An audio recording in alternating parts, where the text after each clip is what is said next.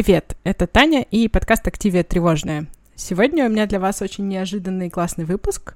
Э, в этот раз я поговорила с моей подругой Таней, которая в Москве волонтерила в организации, помогающей депортированным в Россию украинцам, а сейчас на Кипре будет волонтером в организации Helping to Live. Мы с Таней учились и жили вместе во времена магистратуры, и она одна из самых умных и потрясающих женщин в моей жизни. А еще она мать двоих детей, один из которых настоящий сын маминой подруги. В общем, приятного прослушивания.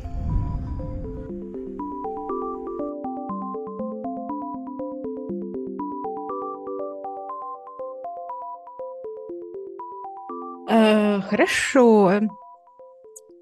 Расскажи мне о себе для начала.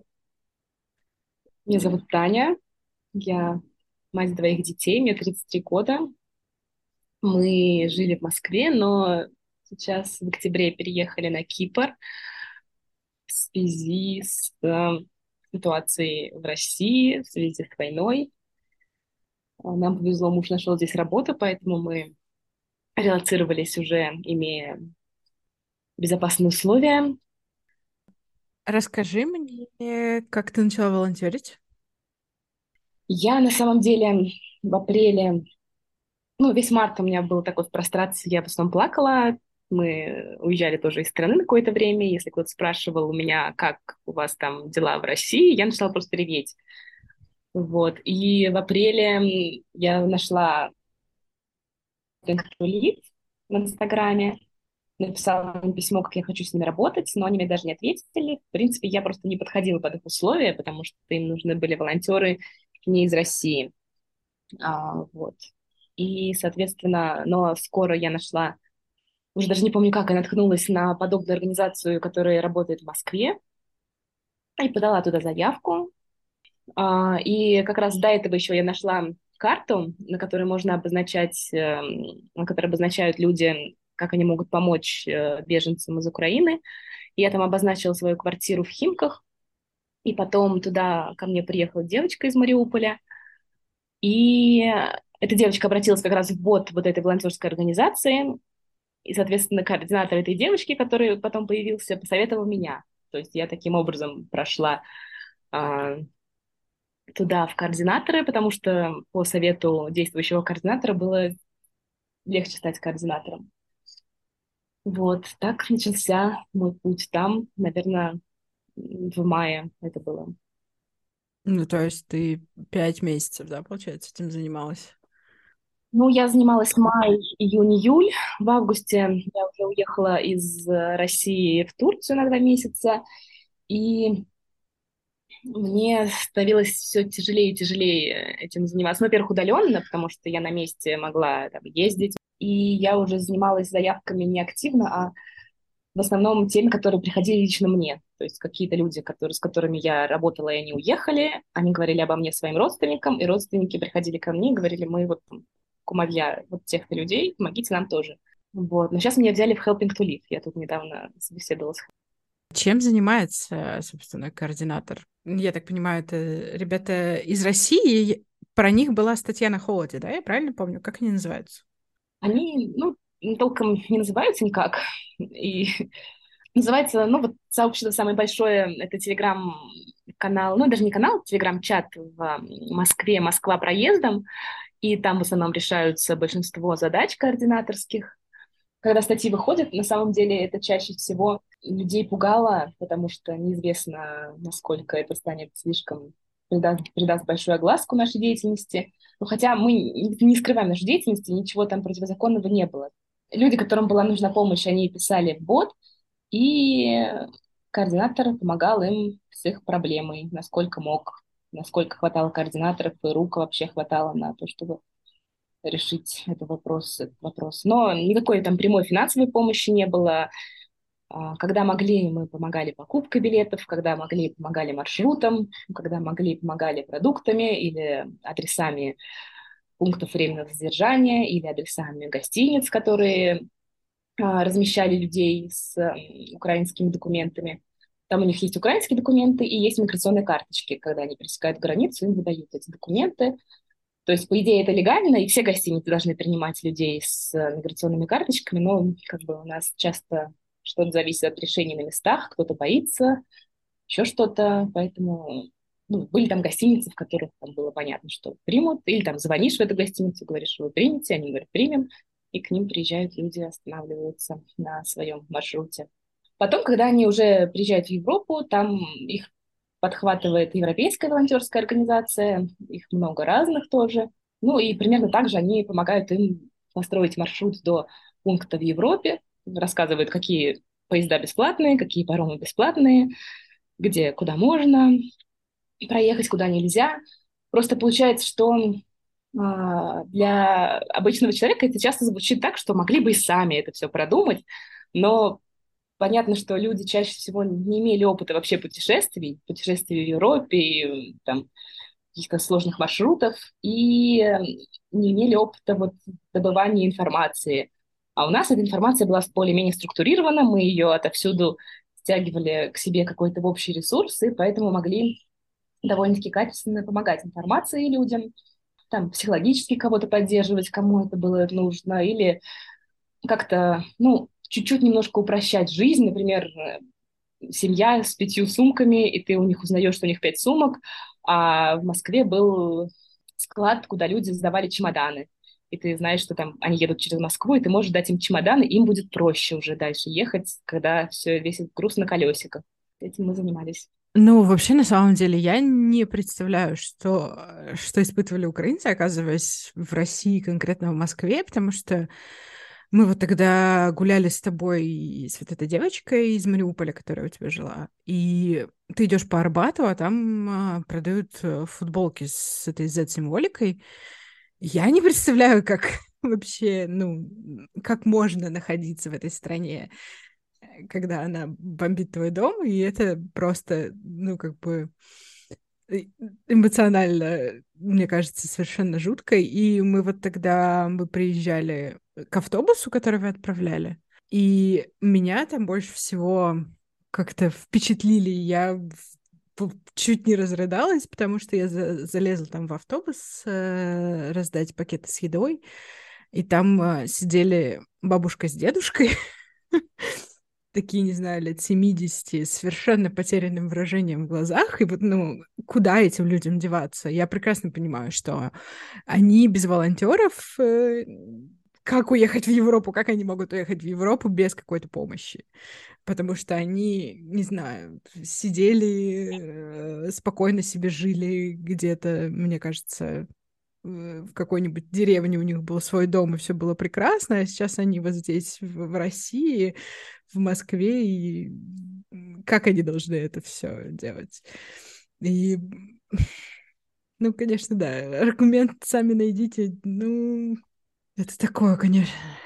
Ну, на самом деле, конечно, еще тоже есть разные мнения, то есть меня предупреждали заранее, что о политике мы, в принципе, не говорим, потому что у меня есть одно мнение, а люди, у людей, которым я помогаю, может быть совсем другое мнение, причем вообще неожиданное. То есть они могут быть вообще совсем полярного мнения, несмотря на все на то, что они с этим столкнулись напрямую, и разговоров о политике надо было вот как можно больше избегать и ну, говорить только вот по делу. Едьте туда, автобус там, поезд там, вот. И, ну, с кем-то складывались более теплые отношения, и потом, когда они уезжали, они продолжали рассказывать о себе, спрашивали, как у меня дела.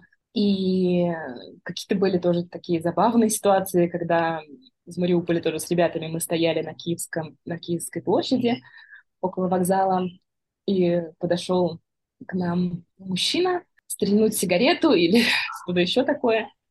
И он такой, ну, он такого вида был какого-то э, бурят или еще кто-то, ну, в общем, какой-то национальности другой. И он у них стрельнул сигарету и сказал, я с вами, я русский, мы за Россию. Вот, а ребята из Мариуполя. Ну, и они такие просто поржали, они, конечно, ничего ему не стали говорить, они такие, да, да, давай. То есть их это уже не травмировало, потому что они видели гораздо более травматичные события, и для них это было даже весело. И не обижала, и находиться в России их тоже не так сильно обижала, их э, они не испытывали из-за этого страданий. Они просто ехали туда, где более безопасно. Я просто, ну, вот в Казахстане, э, ну, я читала истории, в принципе, например, э, казахстанцы много, ну, немного, но жалуются, например, на то, что русские любят громко говорить и там, не знаю, возмущаться где-нибудь. Но у нас на самом деле, мне кажется, такое, знаешь, это пассивно-агрессивное стояние в очереди и качание своих прав — это практически, не знаю, мне иногда кажется, что национальный спорт.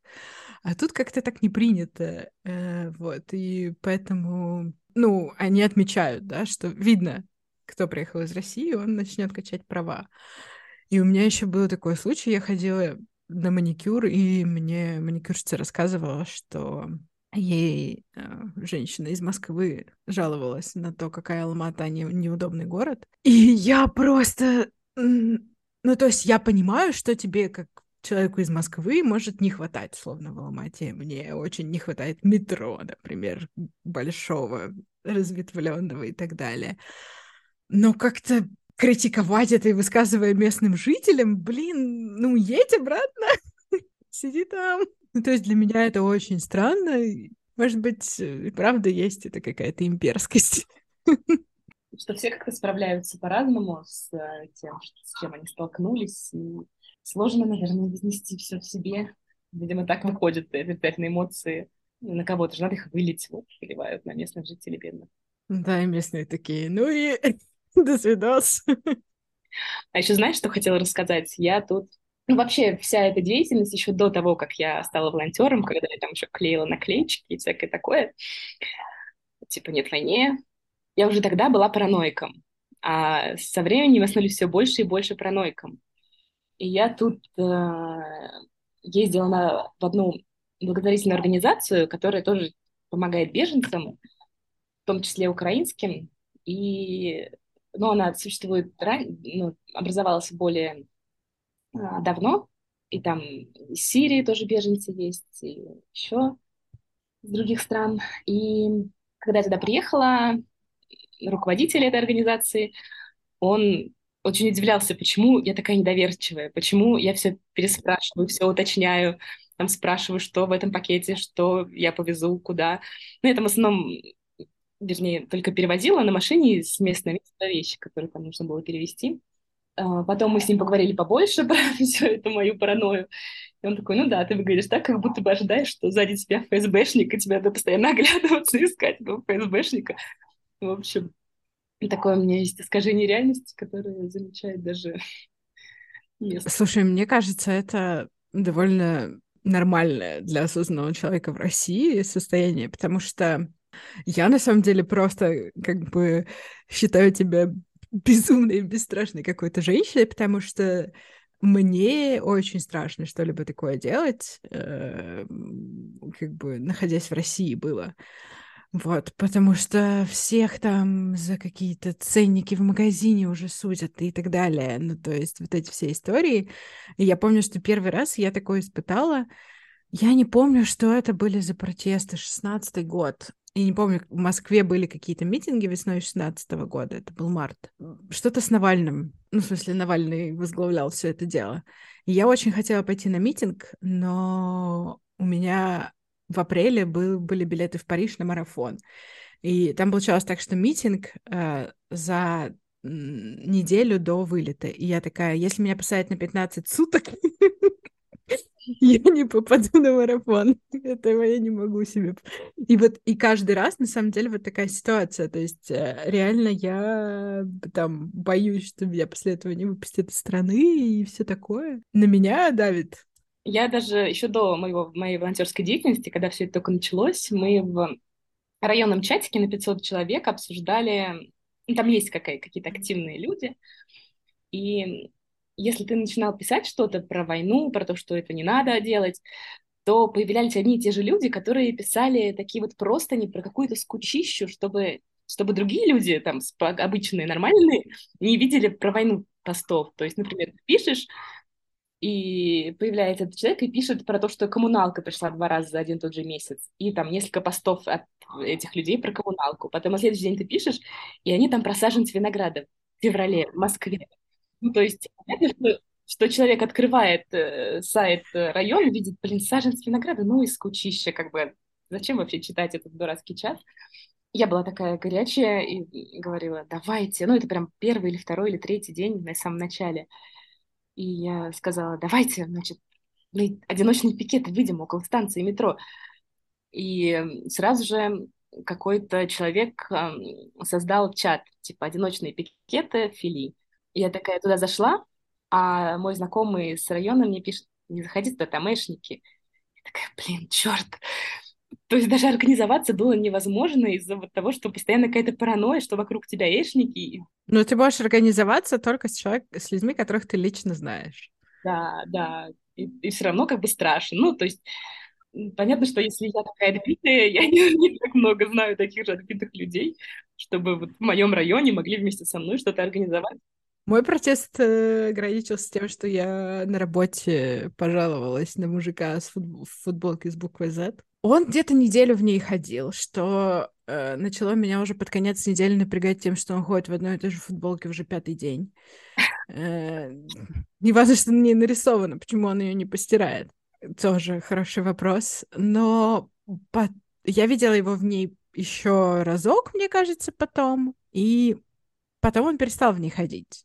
Мне кажется, что все-таки его, возможно, это не моя жалоба дошла. Я думаю, что там другие люди сказали, типа, давай хотя бы в офисе. Но это э, вот э, какое-то постоянное э, ощущение какого-то страха, что за тобой следят, оно, конечно, прямо сильно добивает. Я люблю шутить на тему того, слушает ли товарищ майор мой подкаст. Вряд ли, но все же. Может быть, у него есть нейросеточка, которая слушает все подкасты и показывает ему только те, которые релевантны статьям существуют. Я еще писала, я записала трейдер подкаста на английском, и там э, была шутка про товарища майора, и мне потом несколько человек сказали, что, Таня, возможно, люди э, не из российского контекста не понимают про товарища майора.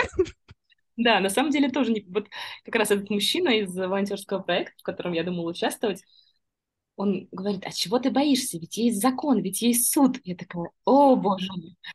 Даже ему вообще было не объяснить, что... Он такой, ну ты же не нарушил закон, как тебя посадят? Типа, за что? Я такая, ну, за ладно. Все. Он вообще этого не понимал, что со мной это... что со мной произойдет. И я, кстати, еще хочу рассказать про этого мужчину. Это такая небольшая а, организация, и дело в том, что они... Я не стала с ним в итоге работать, мне, мне не понравился его стиль менеджмента, я там поприсутствовала на одной его встрече по планированию мероприятий для сбора средств, и он там очень некорректно себя вел. Еще не была, не была обеспечена безопасность женщин, как мне показалось, я вступила в чат этой организации, куда добавляются беженцы, где они просят помощь. И мне сразу написало два мужика в личку, просто со мной поболтать, узнать, познакомиться. То есть э, они подлавливали, видели, что вот вступил кто-то с славянским именем, может быть, это женщина в беде, сейчас я с ней быстренько познакомлюсь. То есть... Э, были, кстати же, были же такие истории, как раз в марте писали, что для, вот, э, для беженок из Украины что там какие-то люди их типа в рабство загоняют, и что типа вот общайтесь только со специальными людьми, с волонтерами, со всеми. И, ну, и для меня это, конечно, это какая-то жесть, господи, люди были вынуждены покинуть свой дом, куда-то бежать в страну, где они, скорее всего, не говорят на этом языке и так далее. И еще сейчас им надо думать о том, что какие-то придурки хотят их э, проститутками в бордель угнать. Это... Есть, ну, есть криминал, есть там просто неадекватные мужчины, которым нужна женщина беззащитная. Разные есть э, а, штуки. Ну вот когда я рассказала этому мужчине про то, что мне кажется, что это небезопасно, что с этим надо что-то делать, он такой, а это вообще не моя зона ответственности, я просто там продукты привожу тем, кому они нужны. А что дальше происходит, это вообще типа со мной не связано. И я почувствовала ну, слишком безответственное отношение в этом, в этом вопросе, который для меня важен. И... Ну, просто у него ограничен уровень эмпатии, который он отдает. Вот про еду я беспокоюсь, а про вашу безопасность это уже дальше сами. Причем он собирает средства, он хотел, чтобы я помогала ему фандрайзить, он собирает средства на открытие шелтера. И если ты открываешь шелтер для женщин, то это вообще первая твоя должна быть... Э, Тогда странно. Да, о чем ты думаешь? Ну, он, опять же, он не волонтер, он нанятый сотрудник, его там привезли, наняли, и я думаю, что просто это для него ну, не такая работа. Да, возможно, у него другое к этому отношение, другое восприятие. А Helping to Live, э, ты что собираешься, как собираешься с ними работать, что собираешься делать? Меня, на самом деле, только что взяли, а, и я только что прошла обучение, было очень интересно, и мне очень нравится их подход. Они гораздо более структурированная организация, у них знания очень структурированы, у них есть миссия, у них есть этика общения. А, я сейчас буду тоже работать на первой линии, как и в Москве, тоже отвечать на вопросы людей, доставать для них информацию из нашей базы.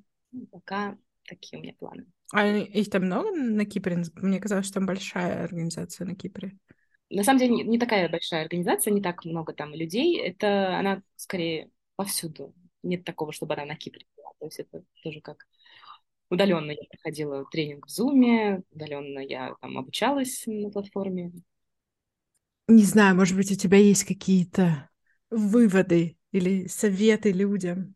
Меня это еще в августе в Москве беспокоило, возможно.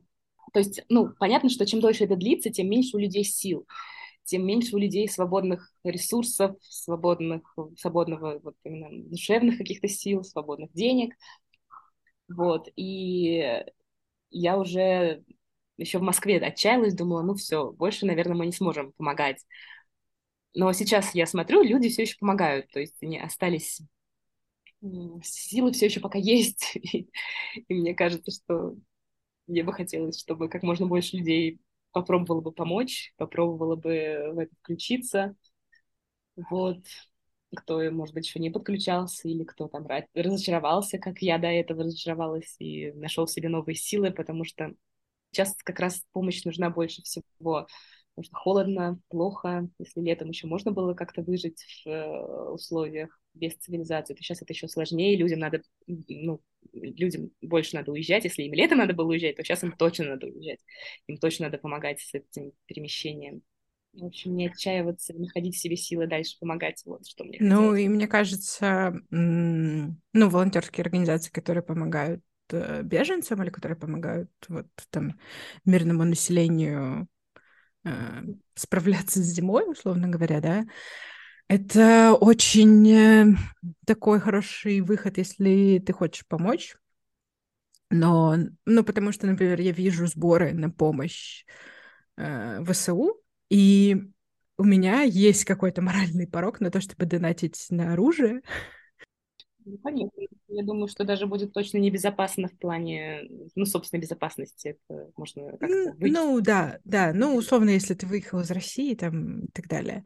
Но, ну, просто для меня это как бы такая слишком сложная моральная позиция, потому что это то оружие, из которого стреляют по моим согражданам, хотя на самом деле я, в общем-то, желаю, чтобы Украина победила это слишком сложно э, с моральной точки зрения, как-то для себя это оправдать и, не знаю, принять это решение.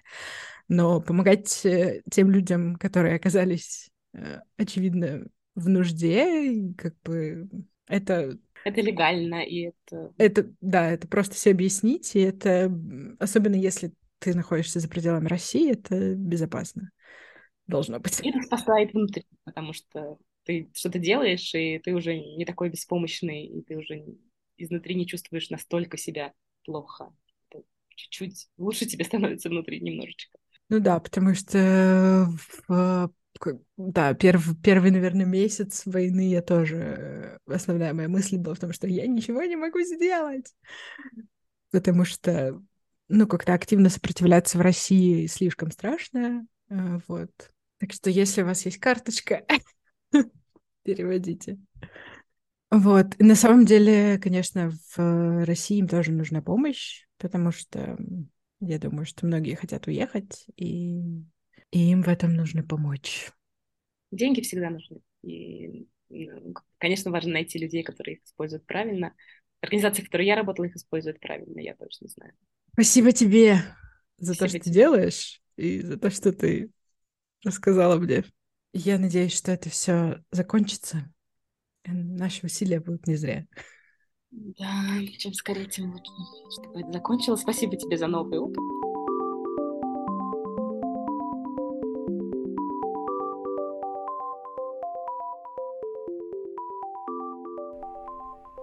А, спасибо большое, что нас послушали. Я оставлю ссылки на все организации, которым можно донатить э, и на которые тоже можно подписываться в описании. Подписывайтесь на подкаст э, на всех подкаст-платформах. Подписывайтесь э, на аккаунт в Инстаграме. И до следующих выпусков. А, кстати, если вы тоже где-то волонтерите, напишите мне, я с радостью с вами поговорю. Пока!